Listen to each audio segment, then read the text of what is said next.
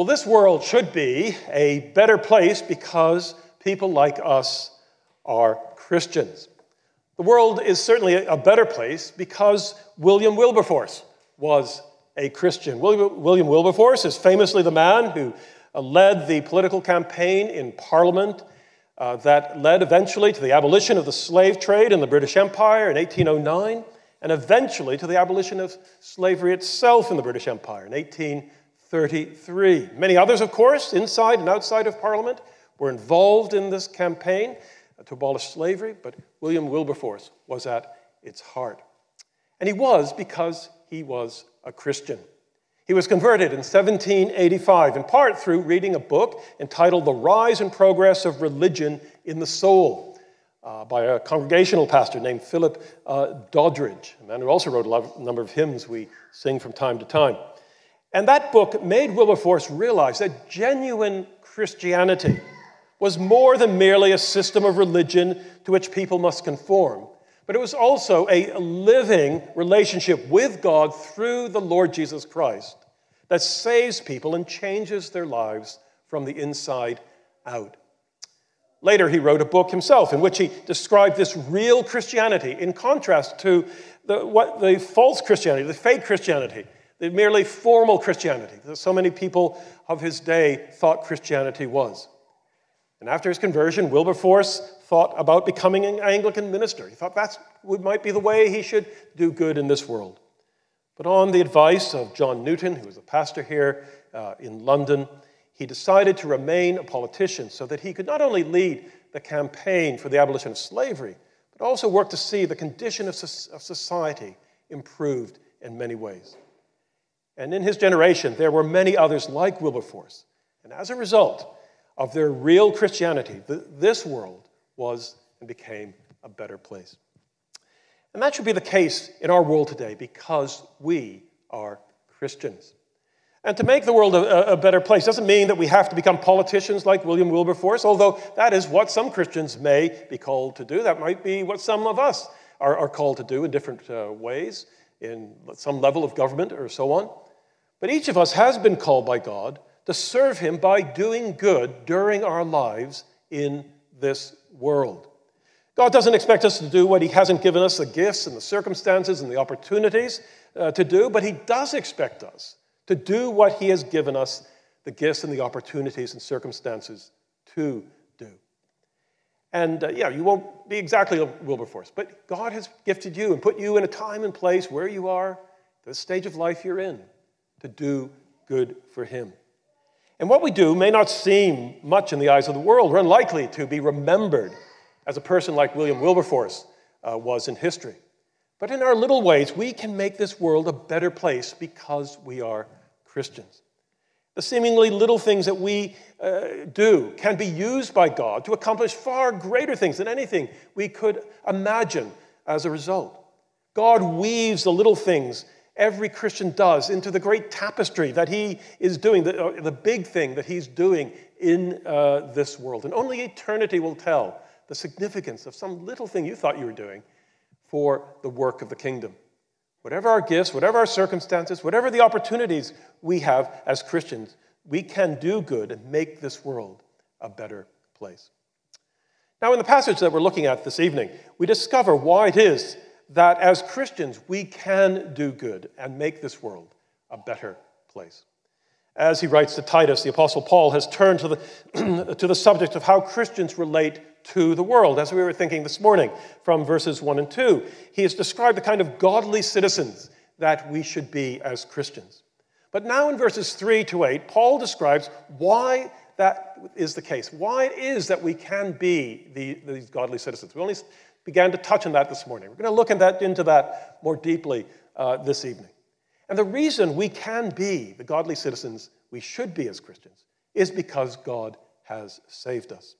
Listen to how Paul describes his salvation in verses 3 to uh, 7. For, uh, For we ourselves were once foolish, disobedient, led astray, slaves to various passions and pleasures, passing our days in malice and envy, hated and hating one another. But when the goodness and loving uh, kindness of God our Savior appeared, He saved us not because of works done by us in righteousness, but according to his own mercy, by the washing of regeneration and renewal of the Holy Spirit, whom he poured out on us richly through Jesus Christ our Savior, so that having been justified by his grace, we might become heirs, having the hope of eternal life. God has saved us. Verse 5. God has saved us. Uh, what have we been saved from? Well, we have been saved from uh, his, the coming wrath of God, as Paul puts it elsewhere in 1 Thessalonians uh, 1, verse 9. We've been saved from the coming wrath of God, or from perishing forever, as we're told in John 3.16.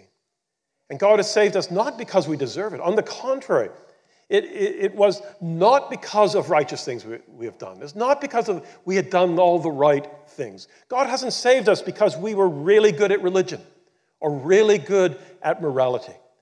At their best, our righteous acts are like filthy rags, as the prophet Isaiah uh, describes them. No, we have been saved because of God's mercy on us as sinners. God saw us in our desperate plight and did something to save us in Jesus Christ. And this evening, we want to think about what it means to be saved by God in His mercy and how that then should motivate us to do good so that this world is a better place.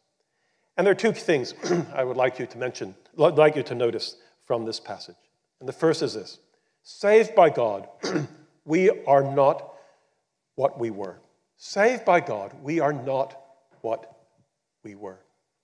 Paul begins by reminding the Cretan Christians that they were what they were like before their conversions. Look at verse uh, 3. For we ourselves were once foolish, disobedient, led astray, slaves to all kinds of passions and pleasures, passing our days in malice and envy, hated by, by others, and hating one another. Now, it's not a pretty picture of life before Christ. Uh, note the word we. You see, Paul's not saying this is what you guys were like, but I was different, I was better than all of, of you. No, Paul says this is, this is what's true of, uh, what was true of the Cretans was just as true of him, um, as well as a, a, very pious, righteous, devout uh, Jew. We're all in the same boat on this one, Paul uh, is saying. Even a person as religious as he was. And for that reason, Paul writes, what Paul writes here applies to every Christian. What Paul writes may, uh, be, may have been seen in the way you, you lived before becoming a Christian, or it may not have been seen in the way you lived. If it wasn't, this isn't an exact description of your life before becoming a Christian. Thank God that providentially He restrained you from behaving worse than you did. Thank God for that Christian family you were brought up in, that, that Christian church, those Christian influences that, that kept you, uh, or even just your temperament perhaps, that kept you from just living a completely dissolute life of rebellion against God. But in principle, what Paul writes here applies to every Christian. This is a life of sinful rebellion against God everyone needs to be saved from. And in his mercy, those who have trusted in Jesus have been saved from this life and have been saved from the wrath of God. And this is what those of us who are Christians once were before we became Christians. Therefore, we can't look down on, with, uh, in pride on non Christians uh, who still behave this way. We can't look down and say, well, they're just really horrible, nasty people, and I'm better than them. No, uh, as Paul writes, we too, Paul, the Cretan Christians, and every Christian, were like this and are, and are not like this now simply because of the mercy of God. Never forget who you once were before you became a Christian. Now let's look, look a bit more closely at this and what we once were. And there are three things I want you to note. First of all, that we were once foolish and disobedient. Uh, we, were, uh, we were foolish and disobedient. Uh, our thinking was foolish. Uh, not in that we were stupid or unintelligent, but that we did not have a real understanding of God and His salvation. There, there are some people who are very brilliantly bright and clever and all sorts of things, and can master you know, great disciplines of science or philosophy or whatever it might be. But when it comes to the things of salvation, they are foolish. They are utterly ignorant of the truth. It's what Paul has in mind in Romans chapter 1, verse 21, when he writes of uh, uh, the wicked that their thinking became futile and their foolish hearts were uh, darkened. Or as he puts it in uh, Ephesians chapter 4, uh, verse uh, 18. Ephesians chapter 4, verse 18. They were, are darkened in their understanding, alienated from the life of God because of the ignorance that, that is in them due to the, their hardness of heart. That is the condition of the unbeliever. Once we were like that, in the way we foolishly rejected the gospel. And in our foolishness, we were disobedient. That is, we disobeyed God and what God commanded, and we would not obey His law. We would not obey His commands. And so, we, if we had some knowledge of the Bible, we would not have uh, uh, known very clearly. So, we, we would have known very clearly what God commanded, and yet, nevertheless, we disobeyed what God said. We defiantly disobeyed Him. But even if we had no knowledge of the Bible, we had God's moral law written on our conscience. We had a sense of what's right and wrong, and we still obeyed, disobeyed what in our conscience we knew God was commanding. We disobeyed God in spite of knowing right and wrong in the most basic way. And for that reason, we're under the judgment of God and faced his eternal judgment and wrath. But secondly, we also see here uh, that we were once deceived by and enslaved by all kinds of passions and pleasures. Uh, we like to think that we are clear sighted about how we uh, uh, live and we know what's going on in, in life and so on. But the reality is that we are deceived. We were deceived. We were deceived by the world that would have us believe that the, what it thinks is important about image, about uh, power, about control, and these sort of things. These are the things that really, really uh, matter. Or we're deceived by ourselves, so that although we know the truth about God and what He demands, we suppress that truth in our wickedness and rebellion. And we were deceived by the devil who, unknown to us, blinded us in unbelief and held us in captive to our fear of death. However, it wasn't only that we were deceived, but also that we're enslaved by our passions and pleasures. We like to think that we're, as human beings, we're free to live the way we want. We're free to choose to do what we, we like. We're in control of our lives. But the reality is, is that we are, outside of Christ, slaves. Slaves to our passions. Our passions are our desires, which aren't necessarily bad in themselves, or they can be bad, are the things that control us, not our minds, as we'd like to think. The things that we want most in life career, or family, or financial security, or whatever it might uh, be, success in some kind of way, become the false gods we slavishly serve rather than the true God, whose service is perfect freedom when twist, twisted by sin. Such passions become tyrants that can destroy us and destroy those we love. But it's also not only our passions, it's our pleasures that enslaved us before we came to Christ. The things in life that God has uh, given us to enjoy, food and drink and friends and so much more, can become our slave masters when we live for them rather than live for God. They become a toxic uh, poison that poisons our, our, our, lives. It's like drinking some cocktail that's supposed to be very delicious, and yet it's poison. And it might be pleasant at the time of drinking it, but soon it has the most devastating consequences in our lives. Isn't such slavery to passions and pleasures what characterizes our world today? Isn't the character, you know, you go out in the world today, pleasant as can be, but aren't, is it not the reality that people are enslaved to their passions and to their pleasures? But as Paul tells us in 2 Timothy 3, verse 4, we must expect that in the time between the first and the second comings of our Lord Jesus Christ, that people will be lovers of pleasure rather than lovers of God. And how true that is. But that brings us to a third thing to see, and that is that we once lived in malice and envy, being hated and hating one another. What once characterized our relationships was malice and uh, envy. John Stott calls these two very ugly twins. Uh, they're twins, they, they, they, they're almost identical, and they're very, very ugly. Maliciously, we thought that uh, and, and may have spoken evil of people. We wished evil would happen to people we disliked or, or envied. Someone had, had something that we wanted, and in our envy, we would maliciously think or even say something or do something that would bring that person down, harm him before others or her before others. Even if our envy was never expressed, it could rage in our hearts and eat us up from the inside. And all that is just a form of hatred. And sadly, being hated and hating one another is all too common in human relationships. Such hatred expresses itself in many ways. It can be seen in the breakdown of a marriage, or in a dispute at work, or in political disagreements, as is so common uh, today. But perhaps in our time and culture, this is nowhere more evident than in the internet and uh, when Twitter mobs, as I was mentioning this morning, attack someone for saying something that is deemed unacceptable, politically incorrect, the sort of thing you're not supposed to, to, to question. And suddenly, anonymous Twitter people suddenly go for a person and can destroy that person's uh, livelihood and reputation and so much more. It's quite astounding the hateful abuse people receive from people who claim to be fighting in a just and good uh, cause. I was quite struck recently reading an article by Prue Leith. You might have seen her on TV as a television cook, but her son, Danny Kruger, is an MP in Parliament.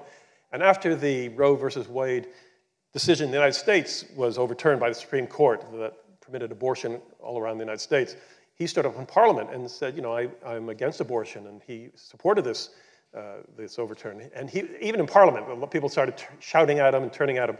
But she was saying in this article he, he, that he got the most vile abuse for doing that. But not only him, she got it. He's a mother, and she is actually pro abortion, but she got it too for being his mother. He's a Christian, she's not a Christian. But he, uh, Danny Kruger is a very active evangelical Christian, but his mother's not. But she got the abuse as well. And she's saying, why, why is people, you know, why can't people have a, be civil? But she, there's all this abuse going on, this anger, this, this hatred. Well, here then is a picture of what we once were. And what an ugly picture it is. It may or may not be exactly a picture of you before you became a Christian. Uh, and if it isn't, again, thank God for his restraining uh, mercy and all the benefits he gave you to restrain you uh, from uh, this in a most outward form. Uh, for if the circumstances of your life had been different, it could have been you. You hadn't been born into that Christian family, you hadn't had those godly influences in your life, it, it could have been you. Any of us are capable of the worst depravity. There's the very godly Robert Murray M'Cheyne in Scotland, who's considered one of the most godliest men of his generation, early 19th century, who said, In my heart are the seed of every known sin. He said he, he knew his own heart. And that's true of every one of us. But this picture may be a ex- very exact picture of you outwardly when you, before you became a Christian. And if it is the case, thank God that in his mercy he saved you from this life. But however exact the picture is of you individually, remember that in principle, this is what all of us were. And this is what we are no longer because God, in His mercy, has saved us and brought us to His Son, the Lord Jesus Christ. And what we read here should motivate us then to evangelism and mission, telling others about His grace and mercy that can save them as well. We want to see people, such as Paul describes here, saved as they hear the gospel and respond by repenting of their sins and trusting in Jesus Christ as their Savior and Lord. And if you are such a person, then that is what you need to do. And you can do that even right now, here or virtually, or if you're listening to this later on, or whenever it is. You can, must believe, you must repent, turn away from your sins, turn to God for grace in Jesus Christ from this lifestyle so that you will be forgiven and your life can change. But as well as preaching the gospel individually and together as a church, we must also uh, do good to people in this world, whether or not they are Christians. They may not respond to our gospel, but nevertheless, we continue to want to do them good, just as Jesus did. He healed the, the, the lepers. Only one of them came back, the others didn't. That's often the way it is, but we still do good. Yes, to the household of faith, as Paul says, Galatians 6:10, but also to everyone else as well. But that brings us then to our second point, and that, that is saved by God, we are now the people we are. Saved by God, we are now the people we are. In verses 4 to 7, we ha- have one of the richest summaries of the gospel of salvation in the Bible.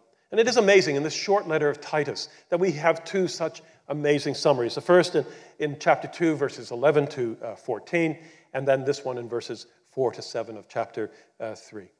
And here Paul tells us two staggering things about what God has done to save sinners like us. First, Paul tells us that in saving us, God has done something for us in Jesus Christ. And then, second, Paul tells us that in saving us, God has done something in us by the Holy Spirit.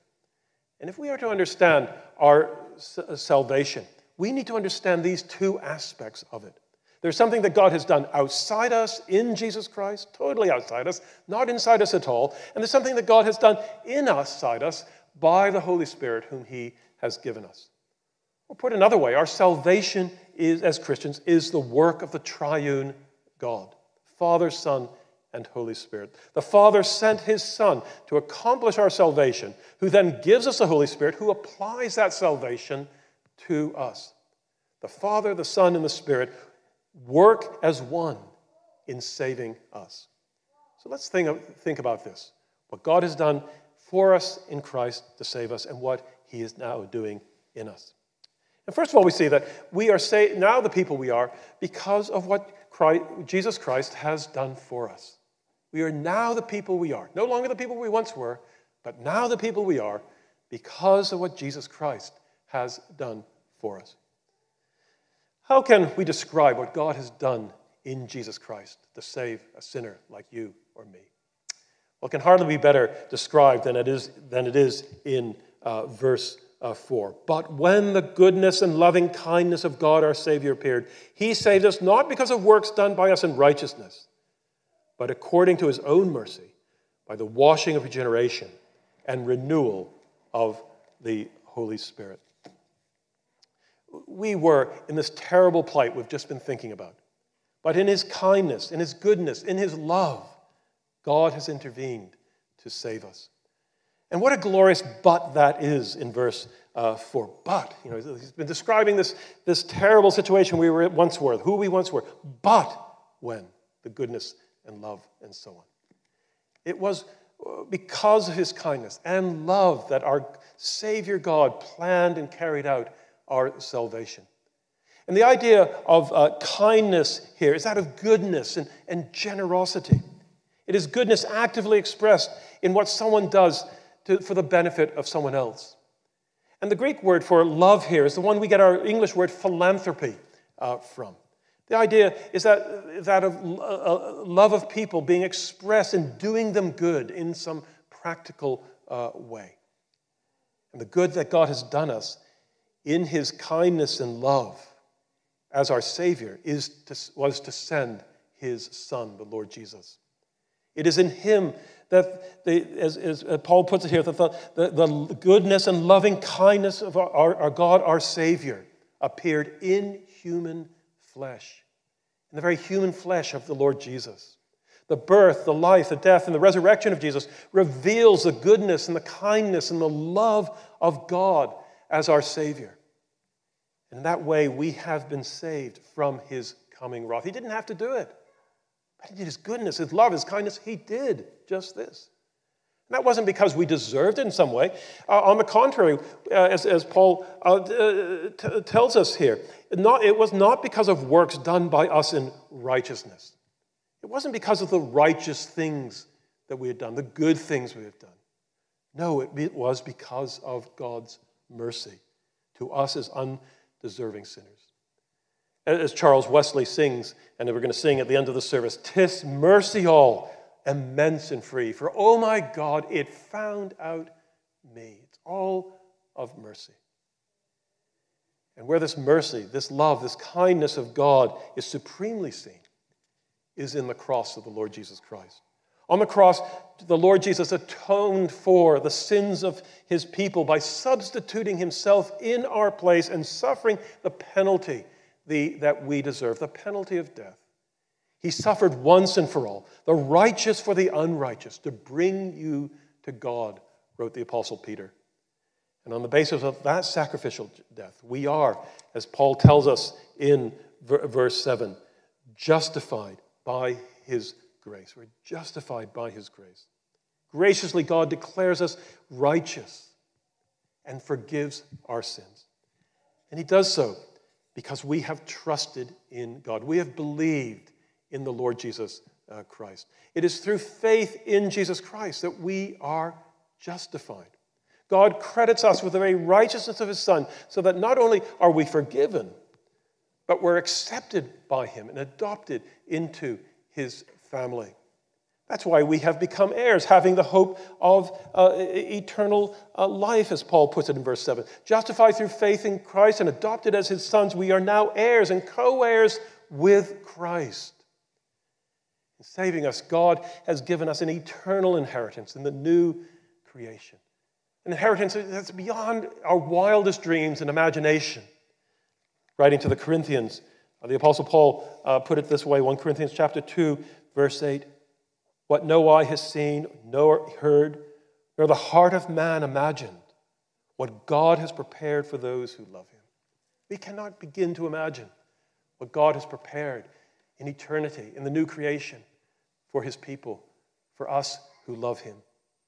The God who does not lie has promised us eternal life. And that is our hope as those who for, uh, those whom God, our Savior, in His kindness and love, have justified through faith in the Lord Jesus Christ. That is what, in saving us, God has done for us in the Lord Jesus Christ. Nothing inside of us. It's totally for us, done at Calvary, accomplished once and for all through the death of the Lord Jesus Christ and by his resurrection. And that is now part in part why we are the people we are now as Christians. No longer are we the people we once were, who were uh, living in the kind of life we've been seeing, but because of the goodness and the kindness and the love of, that has appeared in the Lord Jesus Christ, we have been saved. We are different people. And the question each one of us must, has, to, has to answer is this Am I now someone whom God, in his kindness and love, has saved through the finished work of Christ? How do you answer that question? Have you been saved through the finished work of Christ? Have you trusted in the Lord Jesus Christ, turning to him from your sins, trusting him alone for salvation? How do you answer that question? Which brings us to the second thing we want to see, and that is we are now the people we are because of what the Holy Spirit has done in us. We are now the people we are because of what the Holy Spirit has done in us. You see, salvation is not only what God has done for us in Jesus Christ, but also what he has done and continues to do in us by the Holy Spirit. As Paul writes in uh, verse 5, he has saved us not because of work, uh, works of by us in righteousness, but according to his mercy, by the washing of regeneration and renewal of the Holy Spirit, whom he poured out on us uh, richly through Jesus Christ, our Savior.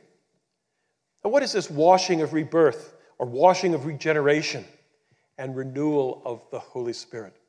Is Paul talking about two things or one thing? There's often a debate among commentators on that. I think he's talking about one thing with two aspects. The one thing is the work of the Holy Spirit in the life of the Christian. That's the one thing. Uh, there would be no Christian life without the work of the Holy Spirit. Uh, John Calvin said that. He said, All that Christ accomplished would be of no use to us if it was not for the work of the Holy Spirit who connected that work to our lives. If it wasn't for the Holy Spirit, nothing that Jesus accomplished for us would make any difference to our lives. It is the work of the Holy Spirit who comes to indwell us, who connects us to the Lord Jesus by uniting to us to Him, and in so doing, bringing all the blessings that He accomplished for our salvation into our lives. That's why the Father has poured out the Holy Spirit through His risen and exalted uh, Son. Again, verse uh, 6 whom He poured out on us richly through Jesus Christ, our Savior. Now, Paul echoes here uh, the words of the Apostle Peter on the day of Pentecost. You might remember that in his great sermon on the day of Pentecost, uh, Peter says this, Acts chapter 2, verse uh, 33. He says, Being therefore exalted to the right hand of God, and having received from the Father the promise of the Holy Spirit, he has poured out this that you yourselves are seeing and hearing. He's poured out this, the Holy Spirit. And Paul's echoing those words now in what he says here in Titus. And ever since the day of Pentecost, the Holy Spirit is received by everyone who believes in the Lord Jesus Christ as he's poured out into their hearts. If you are a Christian, the Holy Spirit has been given to you. As Paul puts it in Romans chapter 5, verse 5, God's love has been poured out, again, same word, poured out into our hearts through the Holy Spirit, whom he has given us. And how generous God is in giving us the Holy Spirit. There's no stinting of the Spirit, there's no holding back. You know, he's not just giving us a little, a little bit and saying that's just enough for you. No, he, he's poured out the Holy Spirit on us richly, as Paul says, generously, copiously, abundantly. He's lavished the Spirit upon us. It's not like someone, who, you know, you go to someone's house and they just give you a sort of a, a measly sandwich, a bit of cucumber or lettuce in it, and that's about it. No, he has a table laden with good things to eat and delicious and wonderful things to uh, drink. He lavishes, he pours the Spirit into our hearts. Uh, being a Christian is unthinkable without the Holy Spirit. And the work of the Spirit, then, is so important. It begins, though, with uh, the rebirth or regeneration. Uh, it's, it's, really the same word rebirth or regeneration.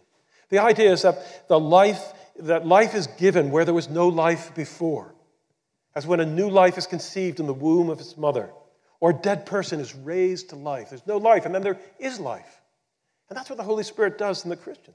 That's what Jesus spoke of to Nicodemus when he says, You must be born again. That's what the Apostle Paul has in mind in, Rome, in Ephesians chapter 2 uh, when he speaks about or salvation. Uh, Ephesians chapter 2, uh, verse uh, 3, when he, he talks about how we were dead in our trespasses and sins. We were utterly dead, spiritually speaking.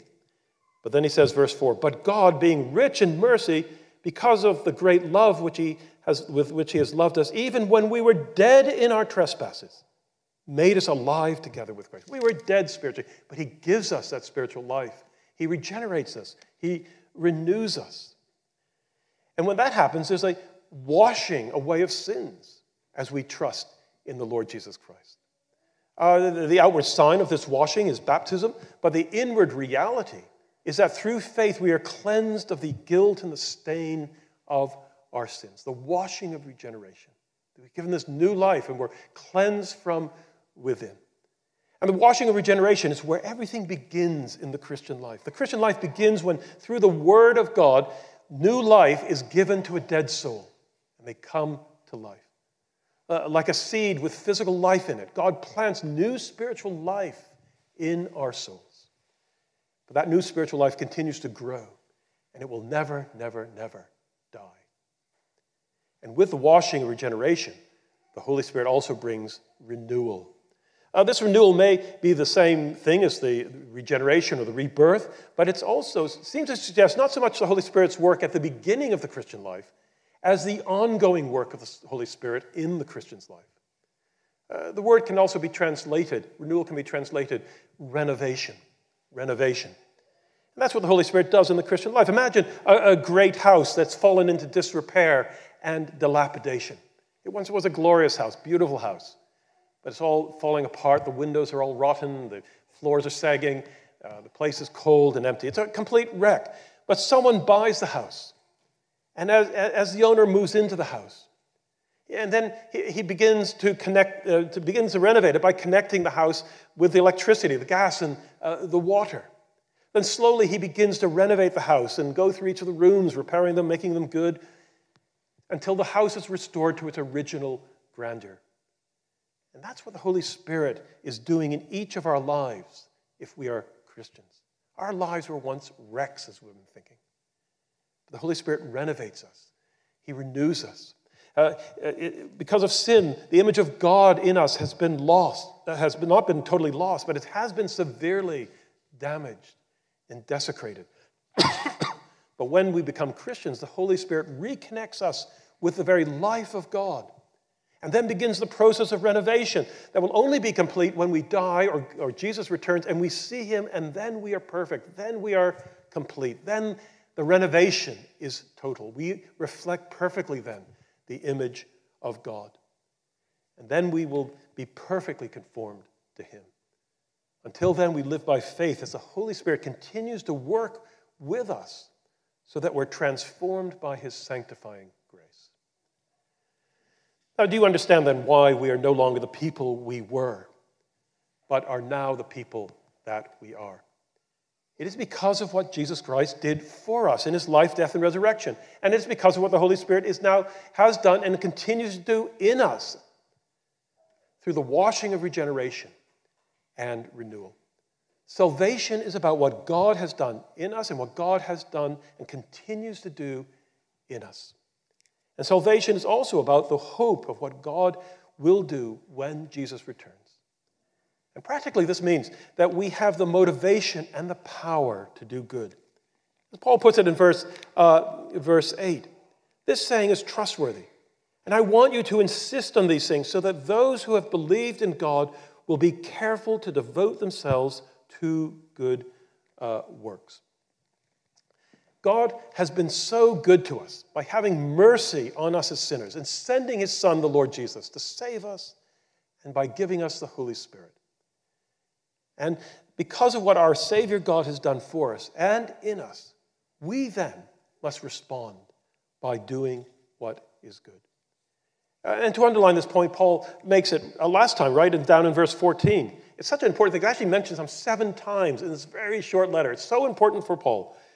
Verse 14, and let our people learn to devote themselves to good works so as to help cases of urgent need and not to be unfruitful.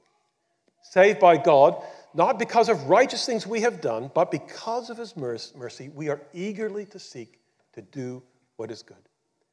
And that's why William Wilberforce and so many like him did so much good and made this world into a, a better place. But let me end not just with William Wilberforce. Let me, I just want to mention three examples fairly quickly. One is Sarah Hillyard. Who's Sarah Hillyard? Well, we might know that C.H. Spurgeon, the great C.H. Spurgeon, had a number of orphanages. How did those orphanages get started? Well, actually, he put a little note in his magazine, The Sword and Trowel, uh, way back in the middle of the 19th century, in which he said there was a need for a boys' school in South London.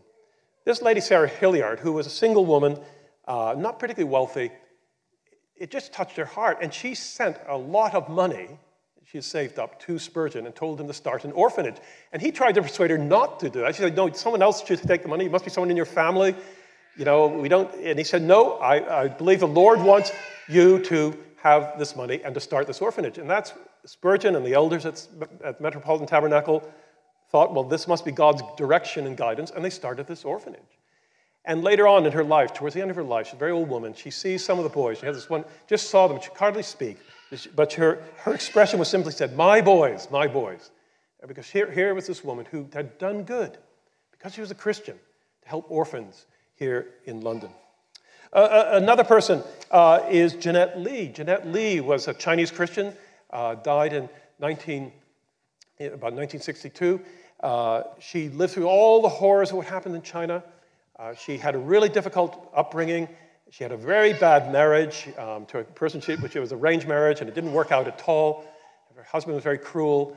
Uh, but eventually, she, she, she, had all sorts of disappointments in life. She tried. To, she was a teacher. She tried to improve herself, but when she, it, it, what was insisted of her would compromise her faith, she gave up the opportunity.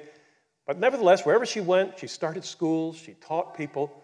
But she, when the communists came into power, she was uh, imprisoned. She was tortured. Uh, it was a terrible uh, time. When she got out, but she got out, she went to live uh, in Shanghai. And, um, but the thing about Jeannette Li is that every stage of life, wherever she did, she was noted simply for doing good, simply for doing uh, good. And when in 1958 she was coming into Hong Kong, uh, finally, someone asked her, you know, from all you suffered, why are you still a Christian? So many people have given up their faith. Why haven't you? And she said this I cannot, as many have done, reject the grace of God for me, which is like the love of a father and a mother. And she also went on to say that in every period of my life, now she had suffered a lot, had a lot of hard times. In every period of my life, I have found God sufficient for every need, for my help in every weakness. And even as an old lady, her son eventually had got to Los Angeles, was a doctor, and she was living in Los Angeles as an old lady. She was known simply for going about doing good. Why? Because she was a Christian. And the last person I just want to meet re, mention is Tiyo Soga, who was a South African in the 19th century. He was a, a pastor. He actually came to Britain to train. Uh, one of his sons became the first uh, indigenous doctor in South Africa, having trained also in, in, in, in Britain. And he was just a man who did a phenomenal amount of good through his life and through his ministry. And in fact, in 2011, there was a, they erected a statue for him, in Thabo Mbeki, who was the president of South Africa at the time, made, came and gave a speech because this man had done so much good in uh, South Africa. And um, on his tombstone, it says this He was a friend of God a lover of his Son, inspired by his Spirit, a disciple of his holy word, a zealous churchman, an ardent patriot, a large hearted philanthropist, a dutiful son, an affectionate brother, a tender husband, a loving father, a faithful friend, a learned scholar, an eloquent orator, or orator and, and in manners a gentleman, a model for the imitation and inspiration of his countrymen. And in this little article in the Banner of Truth just a few months ago, uh, they just have this note at the end. The, the, the name that uh, Tiyo Soga's mother had given him was Sane, which means, What bringeth thou? Was abundantly answered in his life. And this is what it says He brought the love of God, the truth of the Bible, the example of a faithful Christian life, and the hope of heaven to thousands in South Africa. Now, wouldn't it be great if us, because we're saved by grace, we're not the people we once were, but are now the people we are because of the work of Jesus Christ and the work of the Spirit in us. That we are the sort of people who bring the love of God, the truth of the Bible, the example of a faithful Christian life, and the hope of heaven to thousands of people here in London. That is possible because of the grace of God for us in the gospel. Amen.